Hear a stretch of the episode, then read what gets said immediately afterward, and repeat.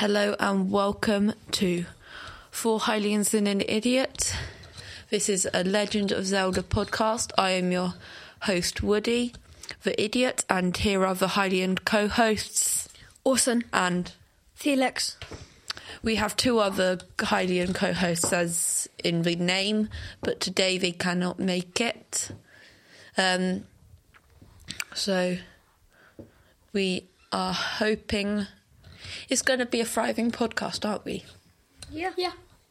Um, so, like, we're gonna do every other week. We're gonna do episodes.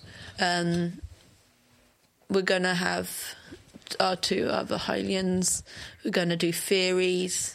What's the most, uh, the biggest theories you're looking forward to, without giving any spoilers to future episodes? Well, there's quite a few. I'm looking forward to the Ganon theories. I'm probably looking forward to the.